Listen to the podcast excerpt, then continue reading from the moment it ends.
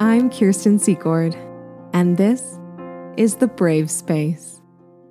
Healing doesn't require perfection, it only requires awareness. We live in this perfectionism society where everything needs to be perfect, like even healing, even like growing. It's just like, no, it doesn't require perfectionism at all. It just requires your awareness. Once you're aware, then you can start to, you know, make the necessary changes. You have to have an outlet, And whether that's um, creative, whether that's a, safe human being that you feel comfortable talking to, but you have to get it out. The amount of weight that I felt lifted off my shoulders as soon as I t- told like one person what I just told you, it's like, oh my gosh, like I was breaking my own heart, keeping all of those things inside. I was breaking my own heart. Today, I'm joined by Priscilla Cherry. Priscilla grew up watching Oprah on TV and was inspired to see women of color in positions of power. So much so, she has dedicated her life to creating that same feeling of connectedness with others. Priscilla works for the largest mental health organization in Canada, writing, hosting, and producing the Recovery is Possible podcast. She is also the co founder of The Colour Factor, an organization working to amplify melanated voices and decolonize the mental health and wellness community. Please note that today's episode covers some sensitive topics, including sexual assault and suicide. If these are topics that are triggering for you, please listen to this episode with someone you trust or have an appropriate support system in place. Welcome to the Brave Space, the place vulnerability calls home. Well, I am lucky enough to be joined today by Priscilla Cherry. And in addition to being one of the most inspiring humans that I know, she is one of my dearest friends. Aww. So thank you for being here today. Thank you for having me. Oh my yeah. goodness. This is like, I feel honored. I feel like, I don't know, I should have like brought something to celebrate our first like this is a big deal. Thank you for having me. Yes of course. It's my pleasure. I when i thought of who i wanted to have on the first episode of the brave space podcast i couldn't think of a more perfect person. Um not, and i'm not saying that as your friend. I mean, as your friend, I love you, but as, as a human being, as a human being, I love you. And I think you're so inspiring and you just have so much resiliency and light to offer. And I really think that that's something a lot of people can get a lot out of. So, Aw, thanks, Kiki. Girl, oh my God, this is how we're starting this. Like, okay, I told myself I was not going to cry on this thing. So, no, I appreciate that sentiment so much. And I love that you are calling your podcast the brave space because there aren't enough brave spaces for people. And maybe not even that. I think maybe we just don't allow ourselves to, you know, accept that all spaces can be brave if you like get vulnerable enough or mm. allow yourself to be vulnerable. So So what is Thank what is a brave space mean to you? What does that mean? Oh, we're diving in. Okay, let's hear it. we go. Brave space to me I think it is just a space where you can be completely unapologetically yourself. Mm. Yeah. And just, yeah, there's no judgment, judgment free zone, kumbaya. Leave your inner critic at the door. Yes, exactly. Yeah. 100%. I think that's how I would um, describe it. Just a place where you can be unapologetically yourself. Hmm, I love it. Yay. That's great. Well, hopefully that this will be one of those places for you and all of our listeners. I have no doubt. So far, so far, so good. So we're good. that's good. Haven't crashed and burned yet. We're good.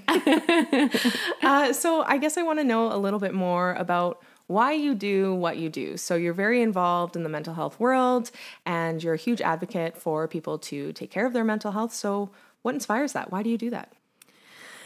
Well, that is a wonderful question. Um, it really comes from my own lived experience of going through my own journey of mental health and and or slash substance use addiction concerns um, and to be honest, it's not a space that I imagined myself in. Like, not at all. When I was a little girl growing up, did I say, I'm going to be, you know, I'm going to work in mental health? Like, right? I grew up thinking that I was going to have a talk show like Oprah, Mm-hmm. right? And it, stay tuned, stay tuned. It's still, I'm still To young, come, to come. right? To be continued. Still young.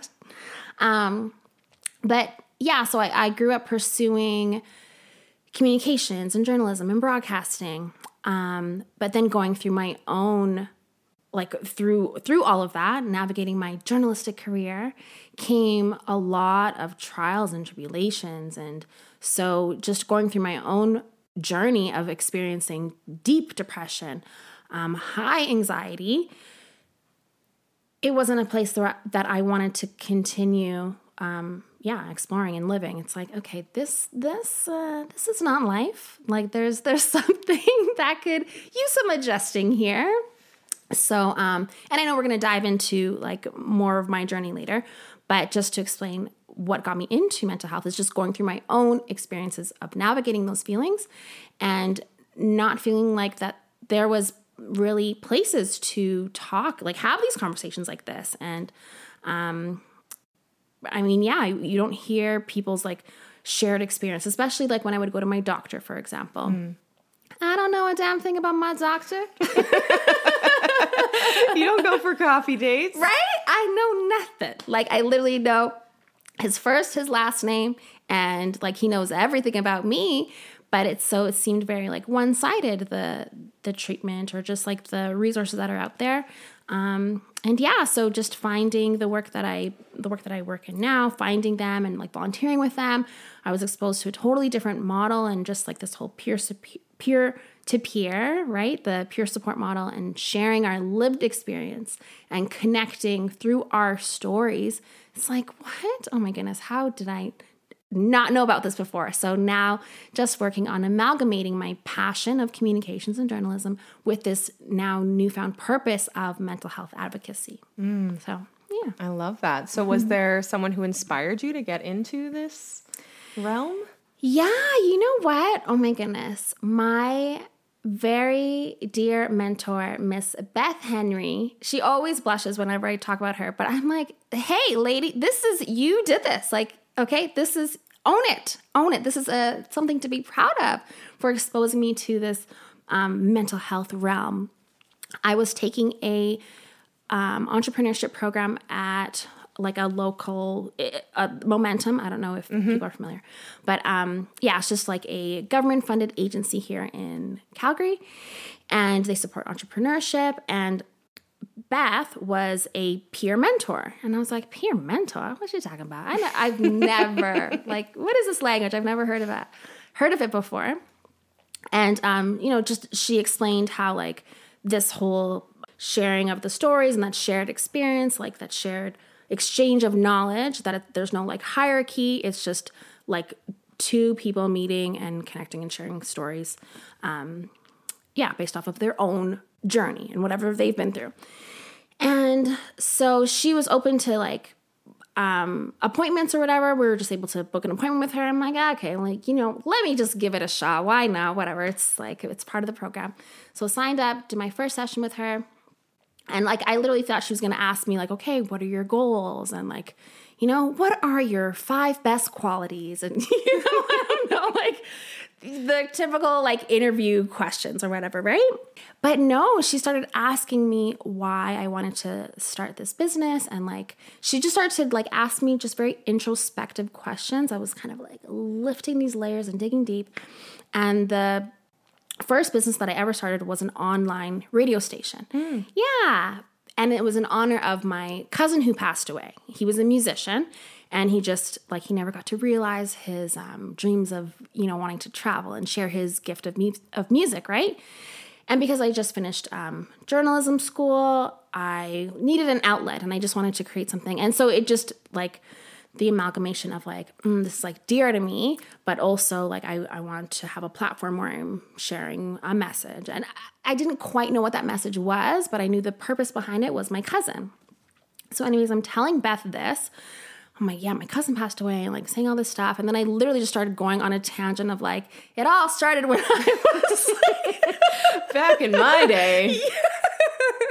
yeah. And then like at the end of my whatever 20 minute little series of questions that she was asking me, she's like, Priscilla, like, you know, you have like quite the story here. And like, she just started telling me more about peer support and like how you can share your story to like help others like navigating their own story or their own journeys. And i'm like right really? Okay. And then yeah so that's basic that was what planted the seed of like her kind of revealing my own truth to me even though it's like i've been living with this truth my whole life but i i didn't think like like who am I to Right. You know, I don't know. What, what can I make of this? Like, yeah, this is just my story. It's whatever. It's Yeah, this is my life. What do you mean? Yeah. But then just her revealing to me that no, like there's purpose to that and you can help other people feel purposeful, like, you know, coming out on the other side or however you want to call mm. it. But yeah. That's so beautiful. I love that. Thank you. Shout out to Beth Henry. We see you, Beth. uh, so, speaking of your story, let's dive into that a little bit. I know that we've talked and you haven't really had the platform that you felt you wanted to share your story on. And I am so incredibly honored that you've chosen the Brave Space uh, to share your story. So, where did you want to start with that? Oh my goodness. I think I don't even know like where I can start because with my story, it's um I mean it stems back I was telling you it's intergenerational, right? And first of all, I think maybe even dialing back even a little bit more because it's like what is because your question is what's my mental health journey or what's my Yeah. So, like, what what is the hero's journey that you've been on? You know, what are those sets of trials and tribulations that you've been through that have made you, you know, the powerful woman that's sitting across from me today? I love it. Thank you. Well, because um, a lot of the times I get asked, like, very specifically, what's your mental health journey? And then I feel like I have to explain, well, first of all, what does mental health mean? Right. So I love that, you, you know, you've spent it and it's like, what's your hero's journey? Because, yeah, I'm a hero, I'm a superhero. Absolutely, you are. So yeah, just that change and that shift of language. Um, yeah, my hero's journey, trials and tribulations. Oh my goodness. So like I said, I think dialing it back, going back to um, intergenerational trauma.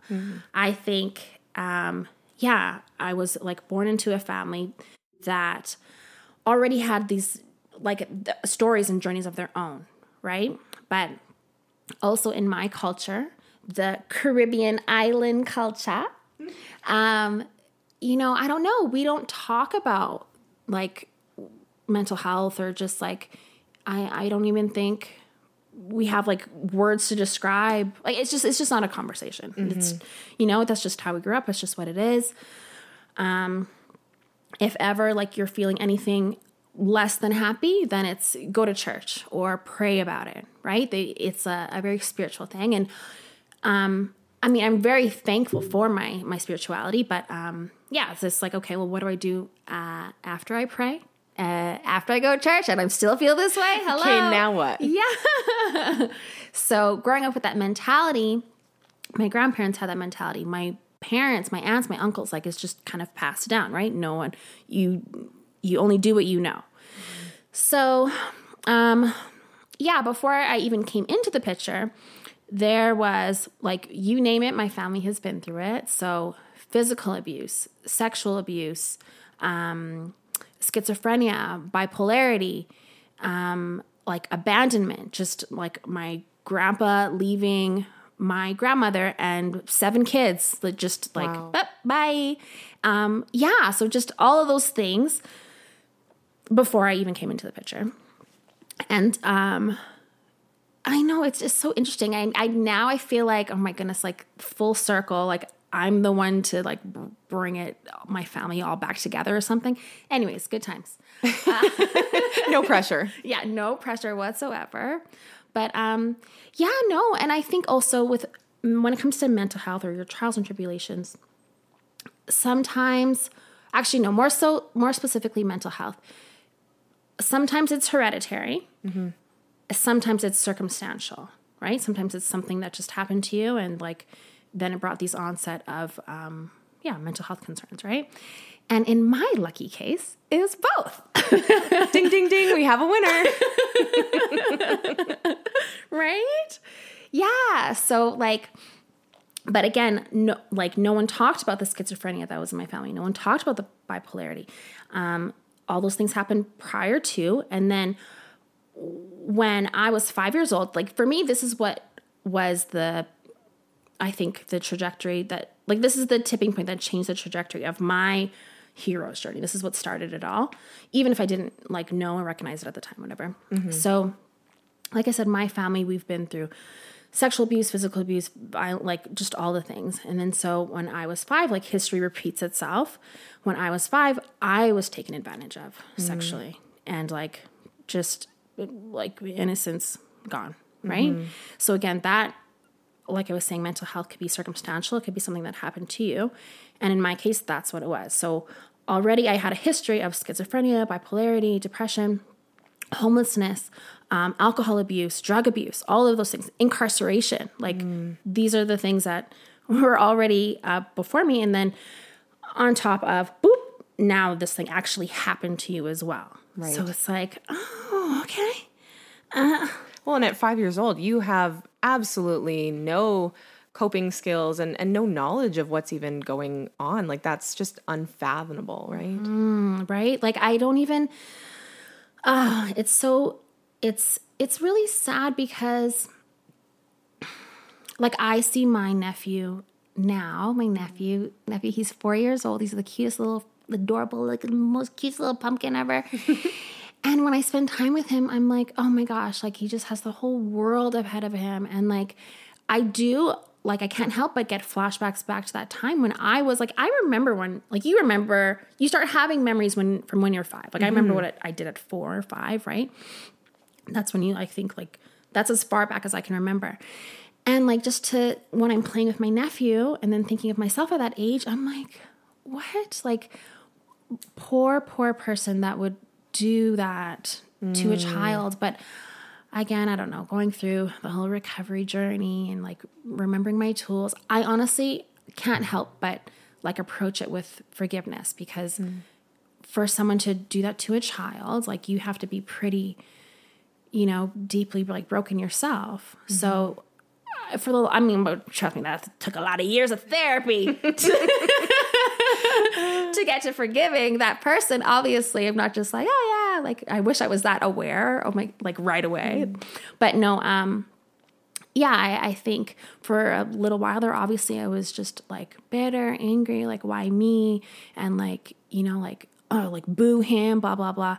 But then to go through therapy and like learn what I know now to realize that no, it's it's a cycle that like just perpetuated and he, and he probably went through something and that person before him probably went through something mm. and um, it doesn't obviously excuse the behavior but just it does give answers to and um, it helped me just work on like my forgiveness and then like my own healing from mm. that and yeah, so that's just that that's the start. The, the tip of the iceberg. Well, I mean, thank you so much for sharing that and being so vulnerable with that share. I know that's taken a lot of time to get to the point where you're able to talk about this openly, mm-hmm. and um, I just want to recognize that in you. Thanks, Kiki. I appreciate yeah. that. So thank you so much for for sharing that. I know that's super difficult to do, and that takes a lot of a lot of courage to show up bravely and to to speak these dark truths that we you know we house and these things that have shaped who we are whether we like it or not this is something that has you know dictated the pro- trajectory of your life for for however long right mm-hmm. no and like thank you again for having the brave space for me to do this because it is so important like I mean, like you said, I was five. For me to articulate that, like in my little five year old brain. I mean, I'm still learning mm. language. I'm still learning how to formate formulate. I still apparently can't formulate sentences. We're all we all have those moments. no, but um, yeah, just like learning life. Like literally, my brain is still developing. Right. Mm-hmm. So for something that traumatic to happen to me at that young, like of course it's going to affect my anything that happened after that unless I address it. And I think that's um, the conversation that I that I hope for people to have is like mm. those conversations about like the things that they've been through or just examining like maybe the past however many years and like trying to piece together like okay no maybe i should talk about this with a therapist or maybe i should like dive in a little bit more over here or like yeah what happened to me then that actually wasn't right. And you know just doing kind of like more of a self-assessment um and i think maybe even though i was five yes i i still knew obviously something very wrong happened to me. But i think growing up if mental health was more talked about like in my family at school or just like I don't know the places that it should be talked about. Maybe uh, right, like in within my family, I would say, and at, at school, then I probably would have been inclined and encouraged to say yes, okay, and I would have been able to recognize mm. that yeah, what happened to you at Priscilla, you need to address. Right. If not, it will turn up in other areas of your life, and mm. that it did. So As it tends to do, right? It will Yeah. keep resurfacing until we process it, until we address it, right? And, absolutely. and I think that's such a great point. You know, I am so grateful to be in a world now that's starting to shift that conversation around mental health. And we're starting to raise these next generations in an era and a atmosphere that encourages people to talk about these things. They're difficult to talk about, but they're so much easier when we process them together rather than trying to shelter that in our in our own selves. Absolutely. Like 100%. And uh, I, like you said, I'm so happy to see just this shift happening and people realizing that no, like mental health or mental illness is not a them problem, like them over there. Like, and you know, we do this whole othering thing in our culture and our society, but it's very much a, a we. And and I wouldn't even call it a problem. Like, it's just, it's, it's just a we thing. You know, It- it's a collective um it's just it should be a collective happening of of changing the language mm. and yeah Well, and I mean, that reminds me of the Malcolm X quote, right? When you turn I to we, even illness becomes wellness. yes And how how perfect of a quote is that, right? You know, just the mm-hmm. strength of community and coming together to support each other. absolutely Because I mean, it just it boggles my mind that at 5 years old that's something you dealt with. I like I have sexual assaults in my past mm-hmm. and those were difficult for me even in my teenage and, and early 20s, mm. but I can't imagine being such a young child and mm-hmm. and that and just the amount of grace you have in terms of the way you view it now like that i just find that super incredible and inspiring and i know that took a lot of work to get to that point. Oh honey you have how much time you got? Well i don't know how long people will listen for but we could talk all night oh my goodness it, it definitely did take um time and patience with myself um and just like yeah trusting respecting the process because like I said, it started to fester and turn and show up in other areas of my life. Um, and I don't even know that I recognize it as that. Like, I think a lot of the times, us as humans, we, you know, excuse ourselves. Like, we'll just say, oh, that's just how I am. or Well, like, that's just the way it is Exactly, yeah. And like not realizing, uh, no, honey, that uh physical relation abusive relationship that you're part of, no, that's like that is doesn't mean that he's strong and he's in control. Like, no, no, no, no, honey, it's not no, just no. Or like, yeah, so just anyways, it started to, to show up in um different areas of my life, definitely in romantic relationships, right? Mm-hmm. Because like my first experience with a like technically romantic experience was such a traumatic one. Mm. So because I didn't address it, heal it, deal with it, then of course I mirrored that in my adult life, right? Like mm-hmm. I attracted that toxicity. I attracted traumatic romantic relationships because that's what I knew and I I don't know. I I always say that addiction you can be addicted to anything. And i was addicted to toxicity and i was addicted to like that just like that fire and that passion. And i said oh no this is passion. We're passionately in love. It's just like uh, girl that is an abusive relationship. That you should not no one should go through that. And yeah so anyways well i think i'm just trailing off. No, that makes total sense. And I think that's, you know, recognizing that in yourself, the turn or the way that we turn to these coping mechanisms that aren't healthy, but because of our early experiences or our traumatic experiences, whenever they may have happened, our brain has convinced us, no, no, like this, this is what it is. This is how it's supposed to be. Mm-hmm, mm-hmm. And so how do you unlearn that? Like how how was that process for you? How did you start to identify, okay, wait, this isn't right? And how did you start distancing yourself from that kind of situation? Unlearn is one of my favorite words like to use. It's like part of my vocabulary. I love that you said that because it was totally a process of unlearning, relearning, learning, period. And um you know, honestly for me, like I'm very stubborn.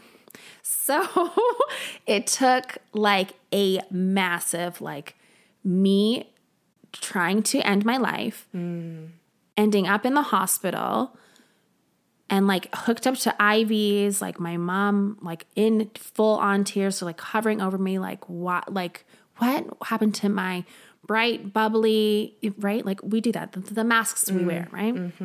My bright, bubbly, whatever daughter um like how when and i'm sure oh my goodness i can't even imagine the questions that were swirling around in, in her head yeah so i think for me it took like that point. So like i said i'm very stubborn. So it took a lot. I'm a lot. So it took a lot for me to be like oh okay yeah uh, uh, there there's something bigger going on here that i really need to address. Um yeah and like i don't even want to say like i regret that it took that drastic of a situation for me to get there because I mean, it is what it is. Our stories are our stories. And like that just adds to my experience of like being able to relate with people who have suicidal ideation and who have attempted to take their own lives. You know, it just gives me that extra kind of layer to say, look, like you see me and I'm like all positive and bubbly, but that's only because I've experienced the complete opposite, right? So I think obviously it's very um, emotional, like a little dark, a little heavy. But again, I wouldn't change it for the world because um, it allows me to relate to people in a different way. And yeah, I mean that's that's just my story. That's just what it is. Wow, that's such an incredible story. And I mean, the things you've been through in your short life, like that's I know, right? I mean, I feel like I got it all out of the way. the rest is just gonna be smooth sailing. Right? Yeah.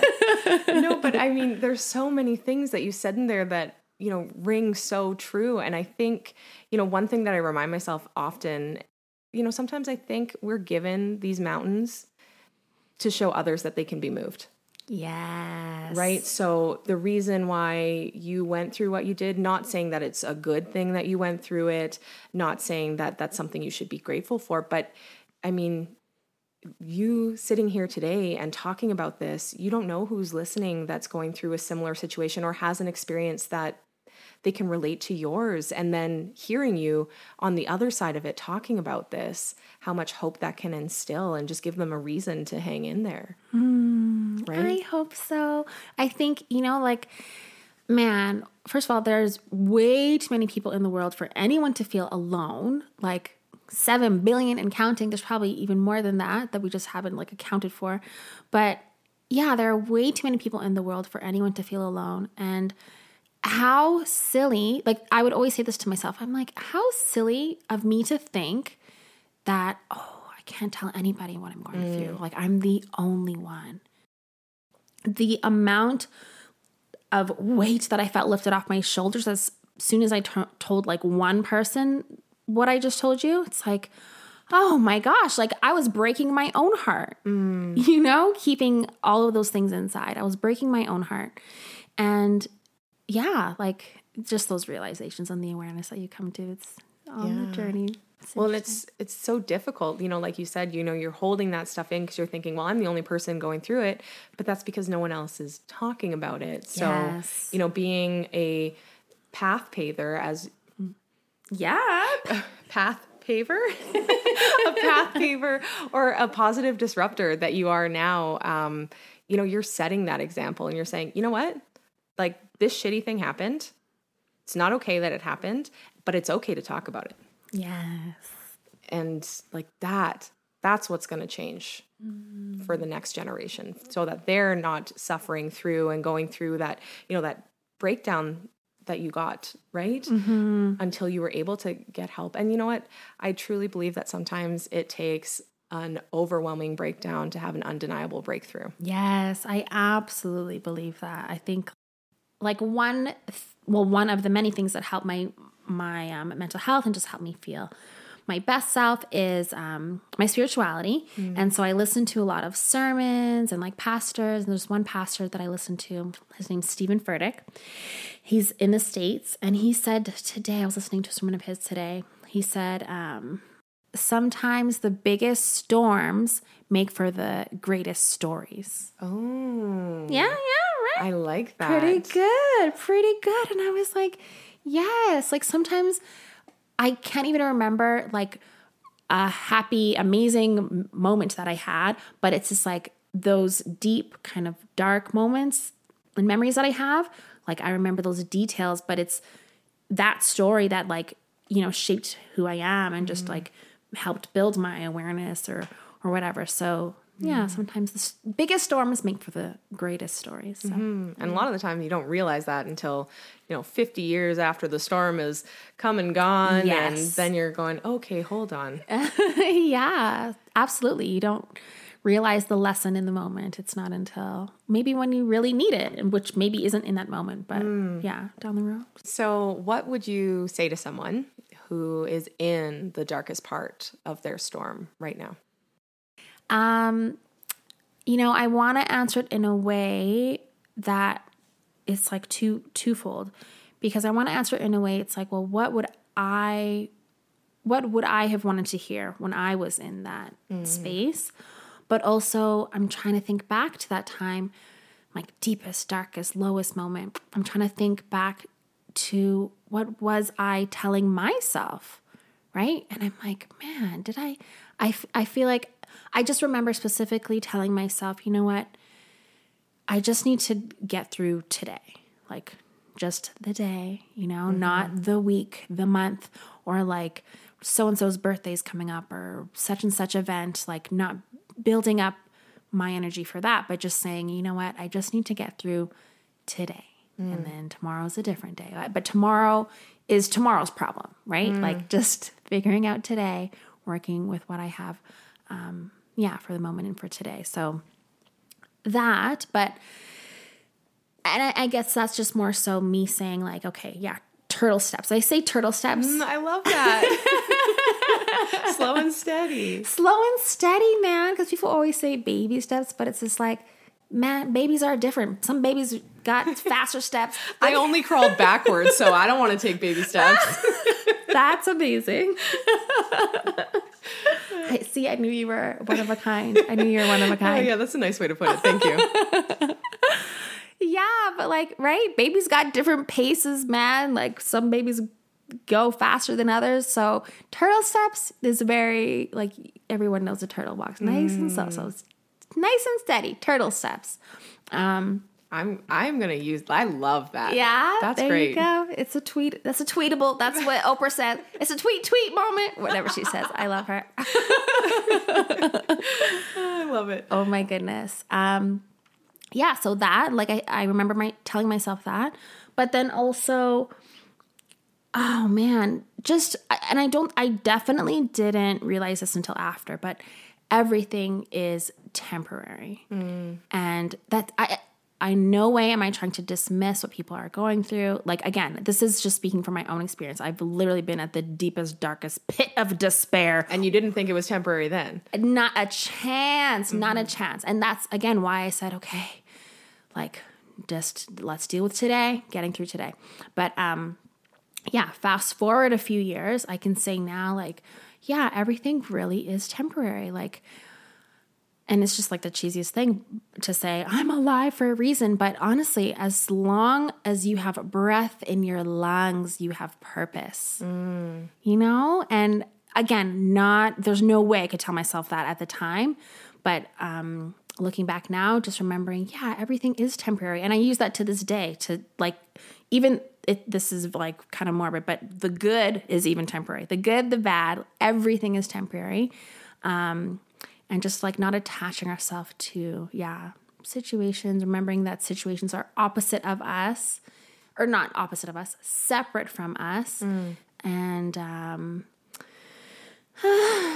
yeah, I don't know. Kumbaya, Buddhism, a lot. There's just so many layers. So many layers. all of the things. no, but I think that I mean those are such great pieces of advice, you know, and just those turtle steps and just really taking it moment by moment and if you can commit to making it through this moment, then commit to making it through the next moment. And I absolutely love what you said that if you have air in your lungs, then you have purpose. Like that is mm. one of the most beautiful things I think I've ever heard. Aw, I love it. Thanks, That's Keeks. great. Yeah. Absolutely. So, I mean, you're obviously a very, very resilient human, and that takes a lot of work. Resiliency is hard work. Mm-hmm. So, what are some of your secret ingredients for resiliency? Ooh, secret ingredient. Well, now it's not going to be a secret anymore. Well,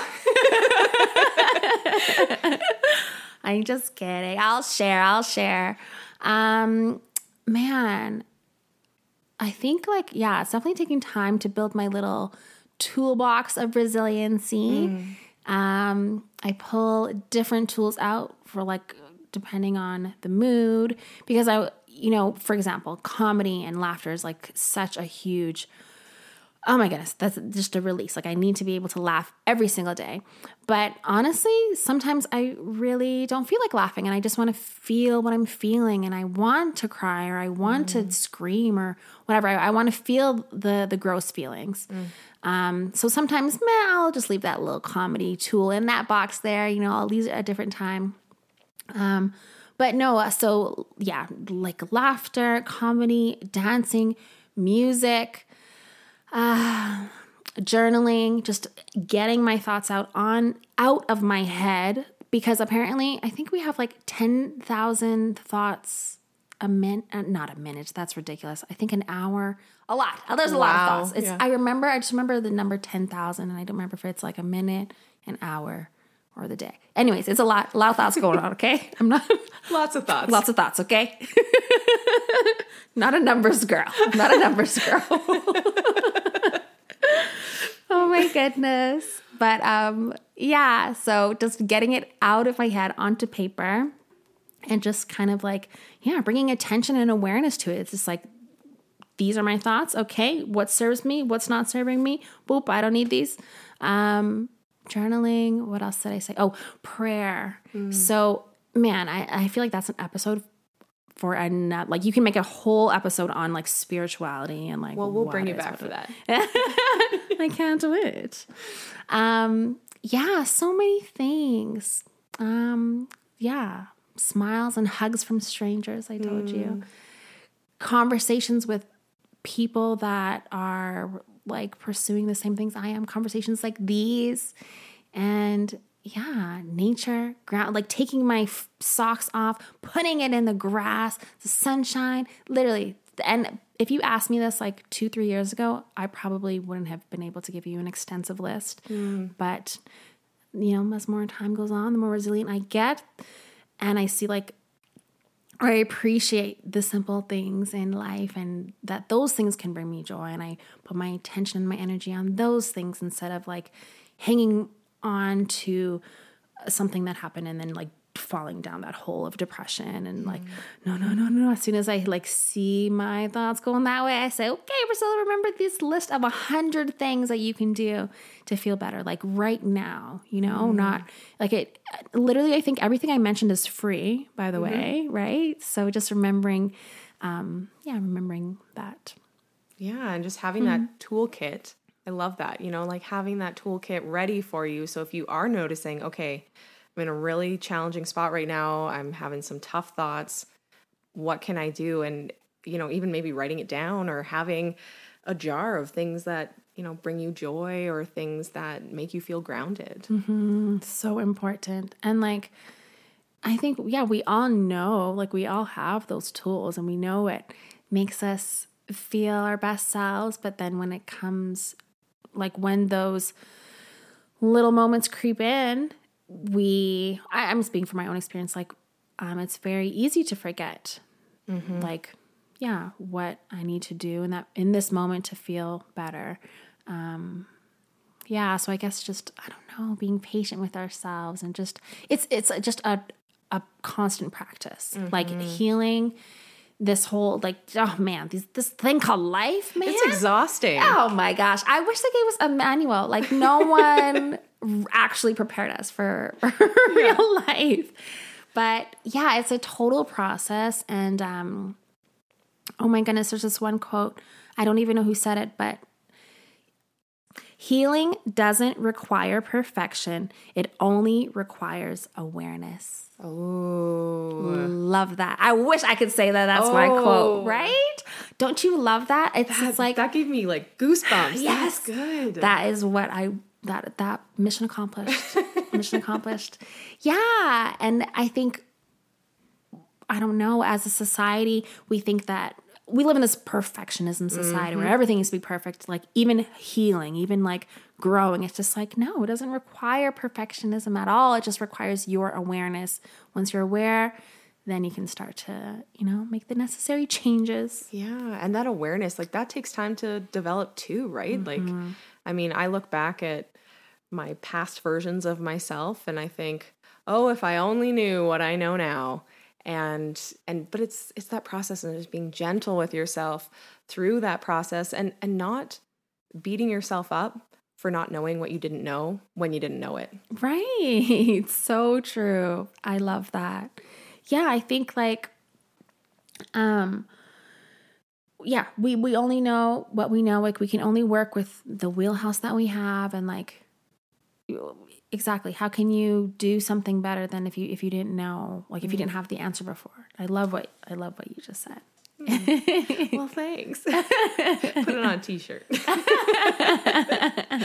Um, one thing that you know is one of your fa- my favorite parts of your story is talking about you know the year that you took for you And it reminds me a lot of. I recently listened to one of the Super Soul sessions uh, by Oprah, and she had Elizabeth Gilbert on as a guest, and she's one of my favorite authors. And she was talking about, you know, when she went and wrote Eat, Pray, Love, and that journey and that quest to find herself. So let's talk a little bit about your quest and what that looked like for you and why why the quest Ooh. and when the quest well uh, the quest is not over my friend mm. but um yeah like i think again just the quest had to happen when it did um after like leaving the hospital and seeing honestly it and maybe this is sad, but not like seeing my parents' reaction mm. and like my my my two best friends that were there seeing their reaction and seeing like how like the look on their faces like that's what made me want to make a change i didn't even want to change for myself like mm. if i'm being honest like i i didn't i had zero will to live and it, again with suicide like i'm not trying i'm in no way glamorizing it mm-hmm. But just for me, suicide, it wasn't about, and maybe this is for a lot of people, I'm not sure, but it wasn't about like I didn't want to live or I didn't think I had anything to live for. It's just what I was feeling and living with was too much. Like it was just too much to bear. I would much rather have just like gone to sleep and never mm-hmm. wake up. I specifically remember like that being a part of like I told you spirituality is a huge thing um, for my mental health. I pray every single day. And I remember like my relationship with spirituality was still there, but I the things I was praying for was different. So I remember praying like, please, like I, I don't want to wake up, God. Like I mm. Every every night before I went to bed, like, oh my gosh, I'm still up. Like I'm I'm still here. what do you mean? And you Come know what? On. I relate to that like so deeply. I remember um I guess for anyone listening that doesn't know, I was hospitalized last summer um, after a few attempts. And I remember, you know, that same conversation with my parents, you know, in the hospital, in the emergency room. And I just said, it's not that I want to die, it's that I, I don't know how else to make this pain go away. Yeah. and just how else like to make that heaviness escape and i think that's a really common misconception about people who are experiencing suicidal ideation Mm-hmm. is that it's selfish or they're um you know they're doing it for att- i i tell you when everyone and when anyone ever says Oh oh, they're doing it to get attention, i'm like I need to take a breath, Yeah. walk away because someone's gonna get hurt and it's not gonna be me. I know for sure. I I to this day like you still hear that mentality when it comes to suicidal ideation and people just not understanding um yeah, the like the very real emotions that people that are experiencing that go through and like where it's coming from and the root of it. Like it's not oh my god, it's not for attention. It's not because I'm selfish. It's actually because yeah, like this pain is too much to bear. Like I feel like I've tried everything and nothing's worked. So what, like, wh- why, why am I still here? Like, let's go. Like anything could be better than this, right? Feeling this, but, um, yeah. What was the original question? That's a good question. we were talking about what uh, what sparked the beginning of your quest, and you said that that was when you were in the hospital, looking at you know your parents and your best friends. and just like seeing their uh, reaction reaction to just how I was feeling. Um, that kind of was like, oh no, my God, I can't be the one to like make them feel this. So, um, from there, yeah, I took time off of work and then just ended up quitting altogether and just said, you know what? Like I have been working since I was legal age, 15 years old. I am I I deserve a year off. I've been paying into my EI. No, just kidding. But just more so like I don't know, that very Western mentality of like go to school, work, blah blah blah, pay, Hustle harder. Exactly. So, you know when It was like, no, my mental health is way more im- important. So, yeah, just like totally. And it's actually funny. At the time, I had three jobs. Oh my goodness. goodness. Uh, like, no wonder why I end up in the damn hospital.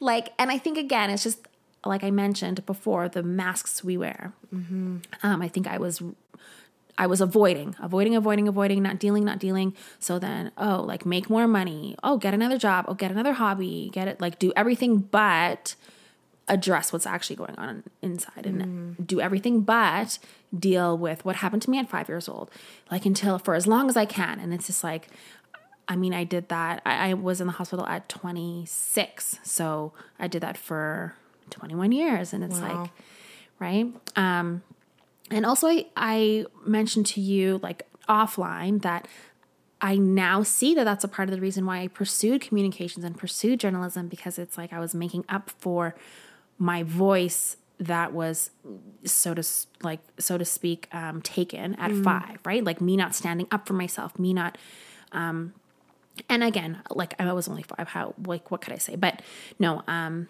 yeah, me not standing up for myself at five was, I think, translated to me pursuing expressive arts where it's like, give me a microphone, give me a camera, right? hear me. Hear me. Exactly. Exactly. But again, at the time, didn't have zero clue what my message was going to be. I just know that I need a platform. I I have something to say. I don't know what it is. But you're gonna listen. Yeah. So so interesting. I yeah, I, it's just so funny coming back like full circle because it's just like I'm like pursuing, pursuing, pursuing communications. Blah blah. blah. I don't know what my my message is, but even though my message and my story was there the whole time, it didn't take. I mean, it it took me hitting rock bottom to say, "Oh, this is the message." Now you mm. can, like, I get it. Yeah.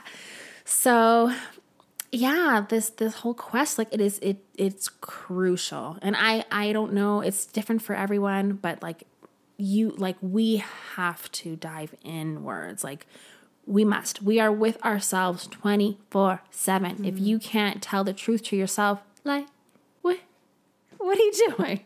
Come on like what results do you really expect to get from people or just out of life if you can't be honest with yourself first. So, yeah, that deep dive inwards, it's a very very scary like by no means is it it's not easy.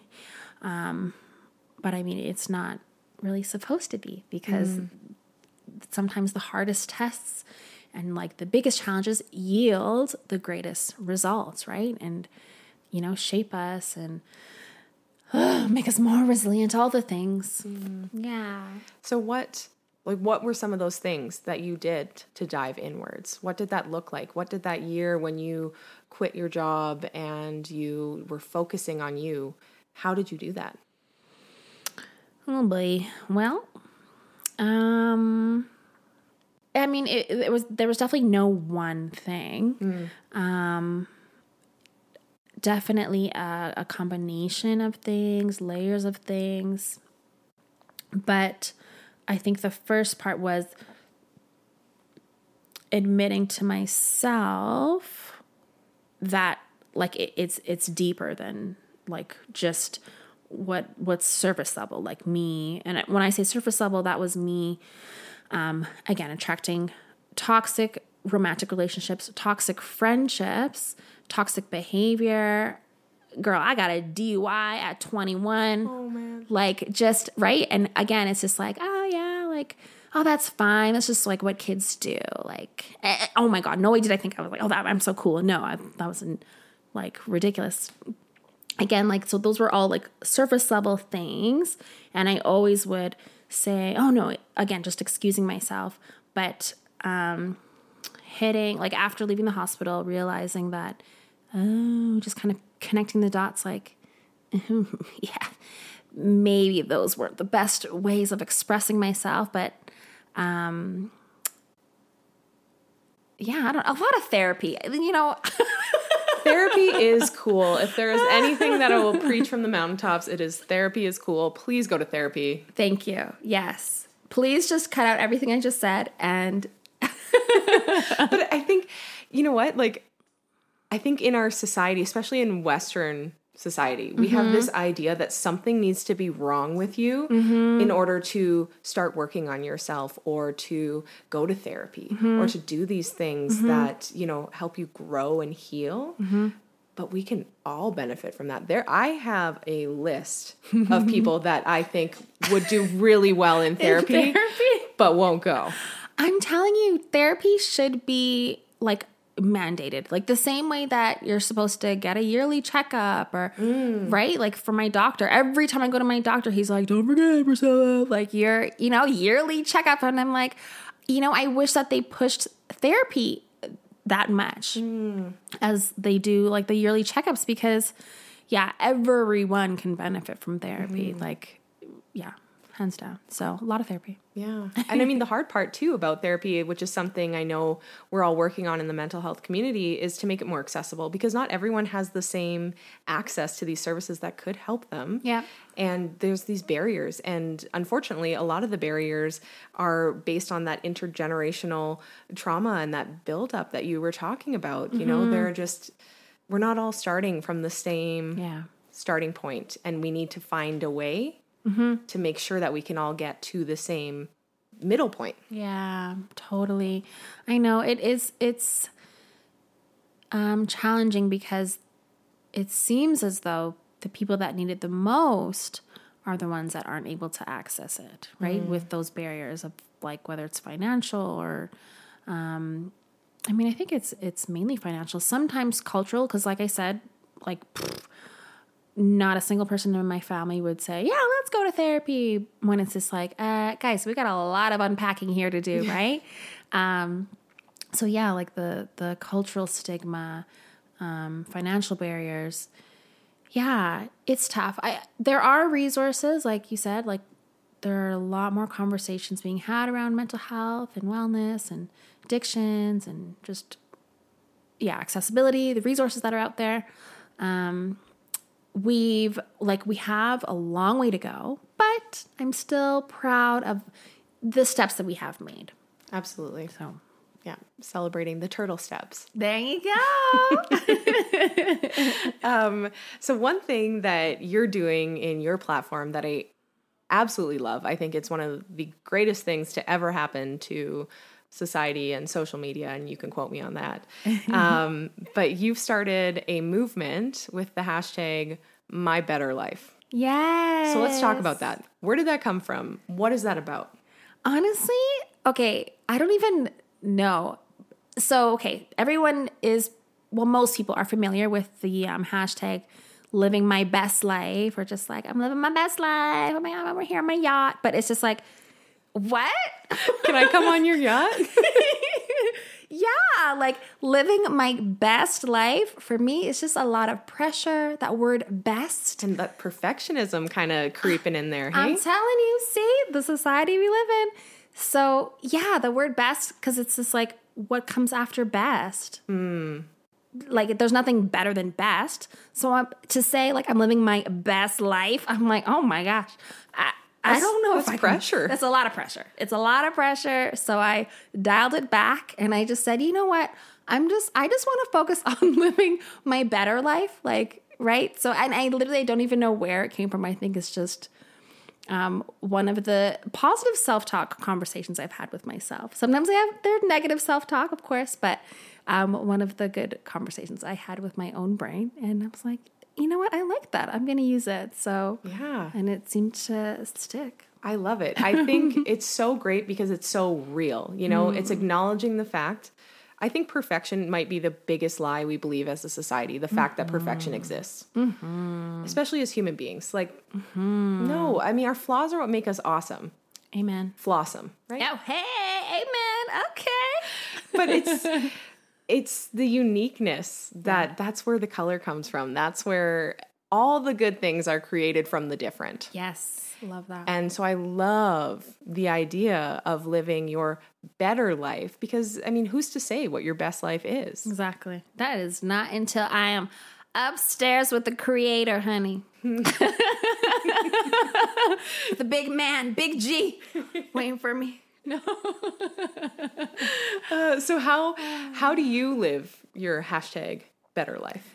Oh my goodness. Well, um, surround myself around people that uh, feel like just like people who feel like joy, who just like give me, you know, I don't know, energy is everything. Like you can tell, like you you can tell when something's like tense or when something's awkward. And I love calling out when things are awkward. I'm like, awkward. And then everyone laughs and it's great. And it's not awkward anymore. Embrace the awkward. Yes, it's not awkward anymore.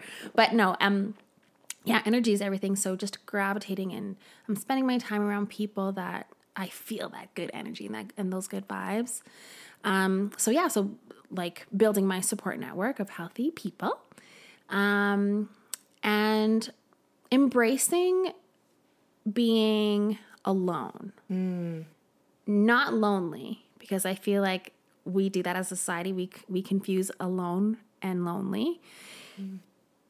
It's not healthy to feel lonely like you know for a long extended period of time but it is completely normal and healthy to be alone and just yeah and just be be mm. alone be with yourself so I've definitely embraced that for the longest time. Growing up, again, being like my expressive, doing like improv, dance, modeling, uh, a public speaking, just like all the expressive arts. I was always like, yeah, I'm I'm an extrovert. I'm totally an extrovert. Like I'm so outgoing and like I just thought that was me, but um no like i am actually an just an outgoing introvert and yeah i love like i recharge when i'm by myself and like i've learned to love my own company and like i'm i'm a pretty good company so it took some time I, to I get can there I can attest to that. I'll, thank you thank you very much. I'll give you a five star on Yelp. yes, I'll take the help I can get note. yeah, but no, I think um that, yeah, embracing being alone. And the other thing I said that sounded smart. Yeah. There's been a lot of things you've said today that have sounded smart. Um, yeah. So, how uh, would you encourage people to explore living their better life? If someone is listening to this today and they say, okay, yeah, great idea, but where do I start? How do I do this? You know, you've talked about like cre- cultivating those healthy relationships and, and you know maybe letting go of some of the.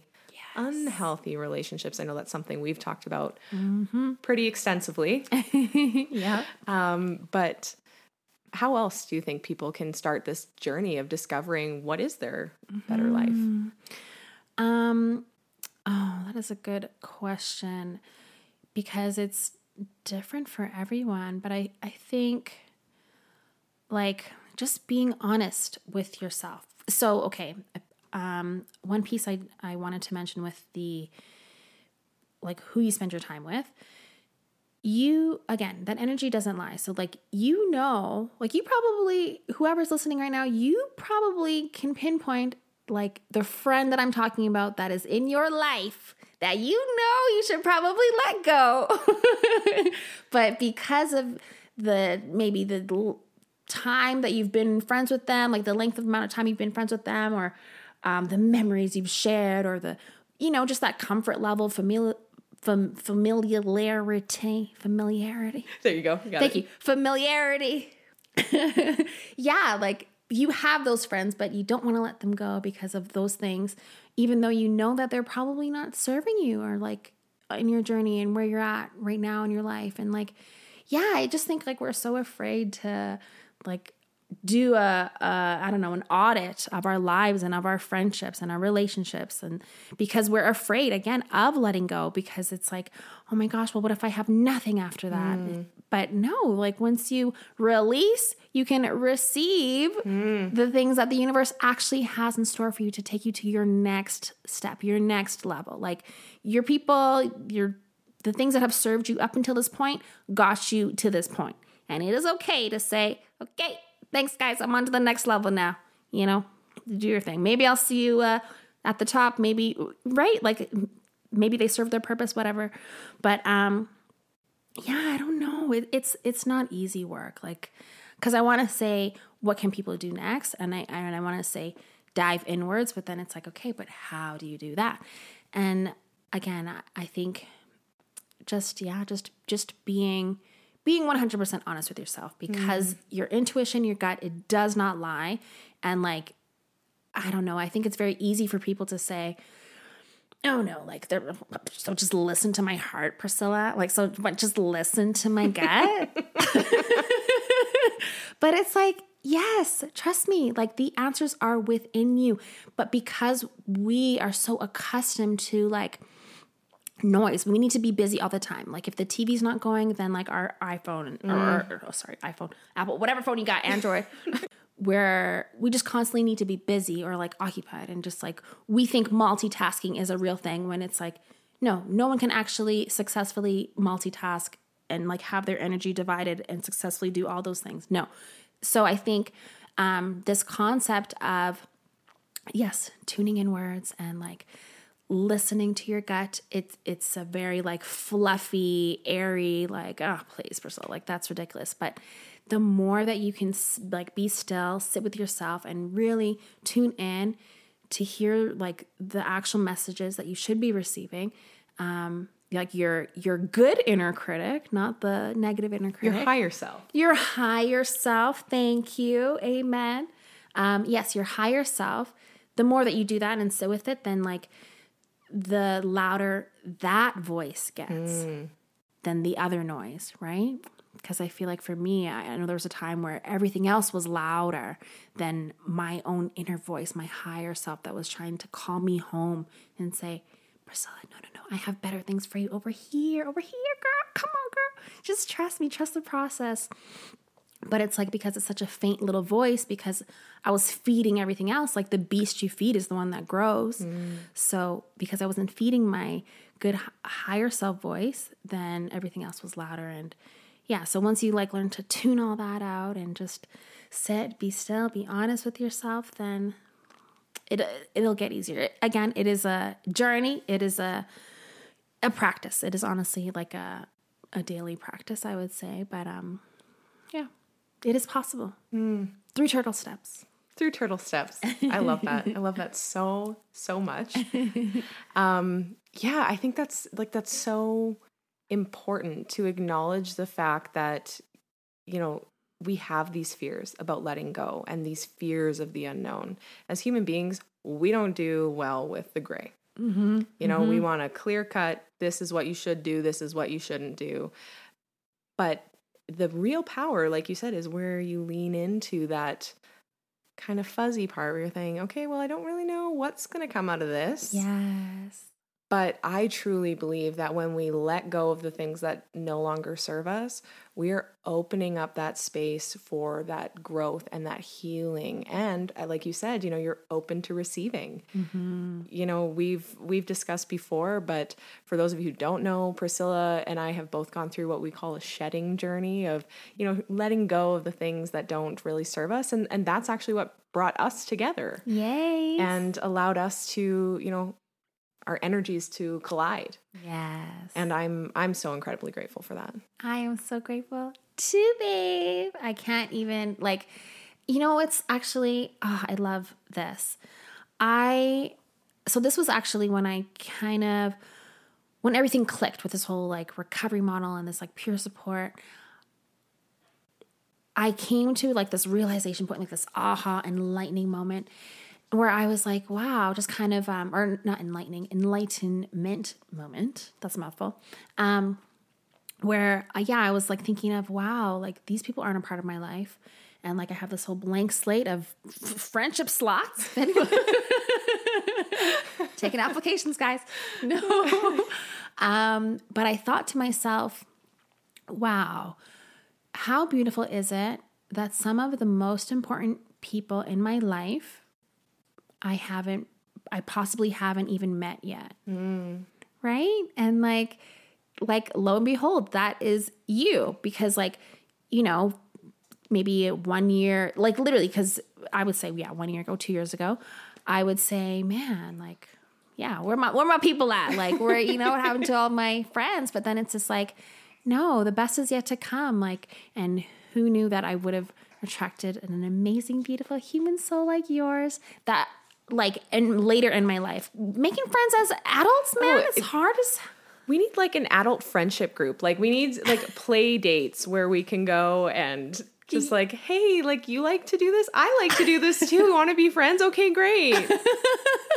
Yeah, we need that space. Or you can just be like me and just slide into people's DMs who you think are cool. I was that's what I did with Priscilla. I was like, "Hey, I like your energy. I think you're awesome. Let's go for coffee." And thankfully, she didn't think I was some weirdo and she was open to the idea and and you know, here we sit today. here So, we are. Yeah. I love it. Um so I think it might be time Mm-hmm. for the let's get brave lightning round. Oh yes. Oh, so goodness. I just want you to answer these questions. First thing that comes to mind. bah. Okay. Answer with that gut. Just like that. Blah. Yeah, just like that. Perfect. Okay. but yeah, go with that that gut intuition. oh boy. Okay. Okay, you ready? I don't know. No, I'm not. But let's go. All right. What is your quirkiest habit? Ow. What? Uh I like talk to myself all the time. I make like funny faces. I literally like make voices. Like I just have my own little shows with myself all the time. That's amazing. I didn't think it was possible, but I love you even more. Um, what is your favorite way to practice self love? Girl, what? These are not lightning questions like that. Is this a joke? Oh my god, my fate. Okay, no, you're right. Just what's my first instinct? Definitely just dancing to what like music, just like blasting a song. What like whoever Drake, Rihanna, Beyonce, Erykah Badu, whoever. Whitney. Whitney, yes, girl. And like pretending I can hit those high notes. Yes, just that outwardly expression of, yeah, I need to get it out of my body. So, yes. I love it. Dancing, music. Love it. Okay. what scares you? Oh my God, spiders. Yes. I don't know what it is. They're just like, I mean, I'm sure they mean well. I'm sure they're good little spider souls, but like, I don't know. They just got all these legs and oh yeah, and they just the way they move too and then like all of a sudden they're gone and you're like okay i'm just gonna burn my house because i don't know where you went Precisely. Precisely. Yeah. I know that's extreme, but it, I have had that thought many times. I love it. Yes. okay. What is something you wish you could say to your younger self? Oh my goodness. Keirstyn, if I could say to my younger self, like which younger self? Like, you know, like 20 year old Pete. Whichever younger self you think needs to hear it the most. Something that you've learned. the one that needs to hear the most, girl, get some help. Therapy. Like, I don't even know when would have been a good age. I don't know. But uh yeah, just like it, yeah, therapy. therapy sooner, lots now. Go. what makes you feel brave? Oh my gosh, what makes me feel brave? Ah, Sharing my like deepest, darkest stories of my like parts of myself, like I did today. Uh, and it's very interesting because I do that in my professional work, but never like I mean I don't see those people again. Like I'll you know speak to crowds, whatever, tell them to hey yeah like support mental health initiatives, and never see those people again. So it's like meh, you know, who cares kind of thing. But with this, it's like um, you know, it's kind of it's it's permanent. It's recorded and it's out there. And um not that I not that I thought that I like reached the pinnacle of like, oh, I've, I'm I'm the most vulnerable I'll ever be. I, I know that. Like it's an ever evolving journey. Um, but I kind of I guess I wasn't expecting um yeah, this like to just like get deep right in there. But um yeah, so what makes me feel brave is sharing the most vulnerable parts of myself. I love that. Yeah. That's what we're all about. That's it. All up on the brave space. If you could give any piece of advice for people to maintain or improve their mental health, what would it be?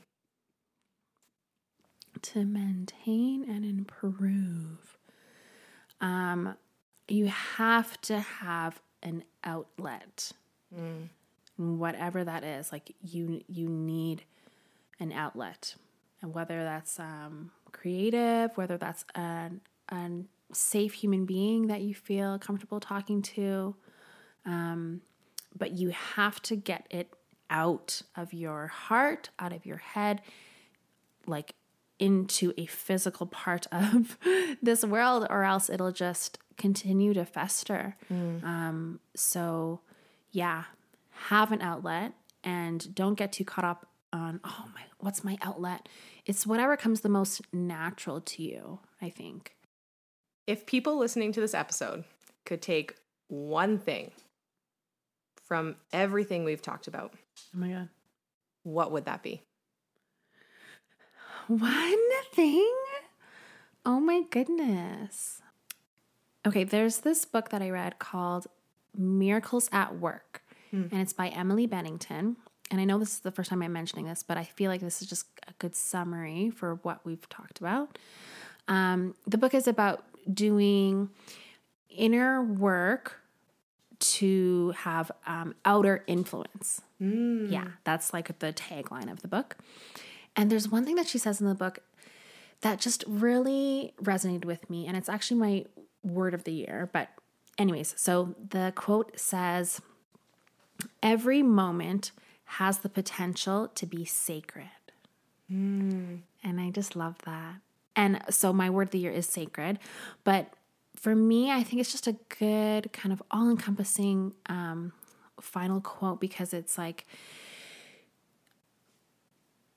when you're in those moments of despair or deep depression or anxiety or whatever it is that you're going through, um, just at a low, right? If like if that is feels so real and and so like permanent, then the opposite must be true too. Hmm. Right? Like you can't have one without the other. Like you you can't just say, no, like this is like for every negative there's a positive, right? So for me, it's like if if that is true, then the opposite must be true too. So just and of course like when you're in that moment it's hard to remember that, but this maybe could be a good kind of mantra that we can tell ourselves saying and okay every moment has the potential to be sacred. Like just kind of pausing and saying okay like what is actually like what am i actually feeling? What can this moment teach me right now? How can i turn this moment into a sacred moment Hmm. because we there's only so many things we can control. Actually there's nothing we can control. The only thing we can control is i'm to rewind that. Uh, we have zero control over external factors. Most things we have no control over.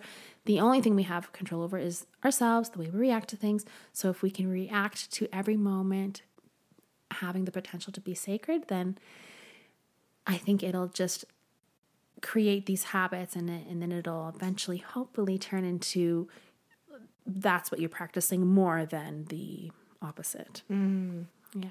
I love that. Yeah. You killed the lightning round. Did I really? You killed it. All that stress for nothing.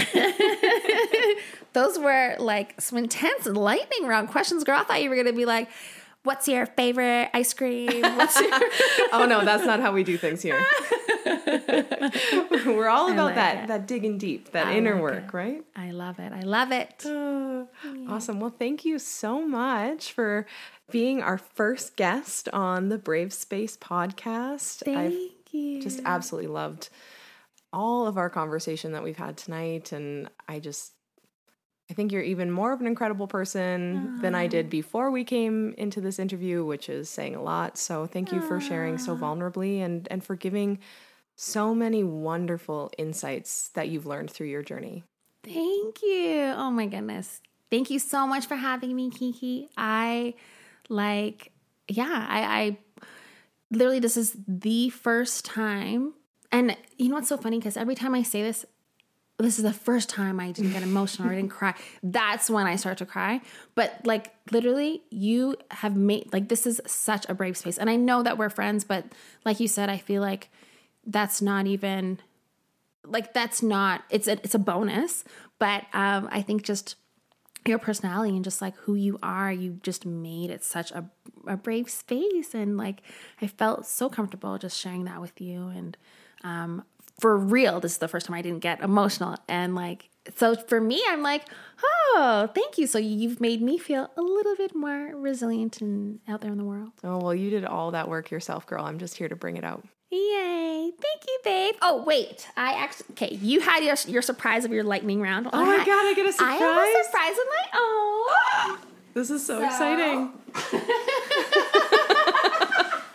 I love surprises and no one ever surprises me because I am so nosy and usually figure them out. Oh my God.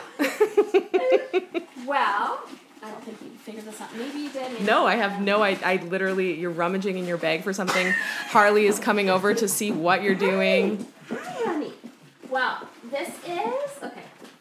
Because this is your first one, I just wanted to, you know, Oh my gosh, like celebrate. This is a big deal. This is their inaugural inaugural episode. Oh my gosh! So clink clink, cheers.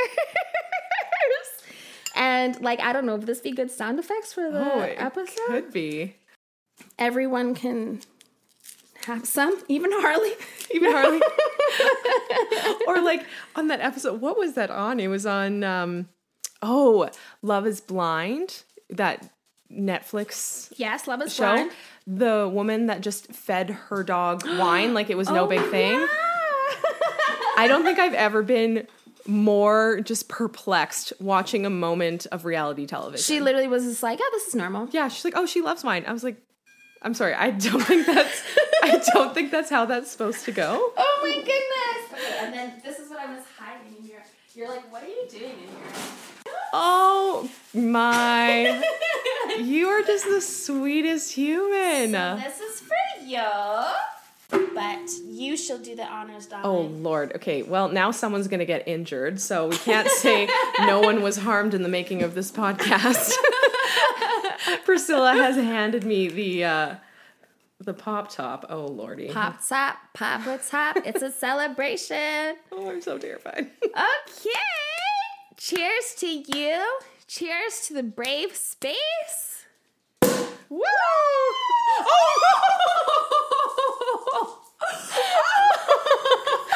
looks like Harley is getting some.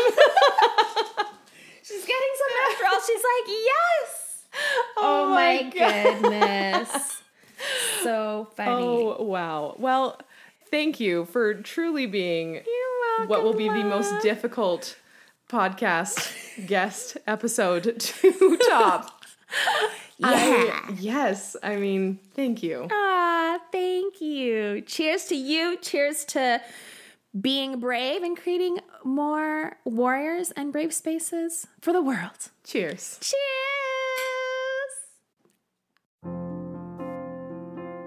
Thank you so much for choosing to spend your time with us today.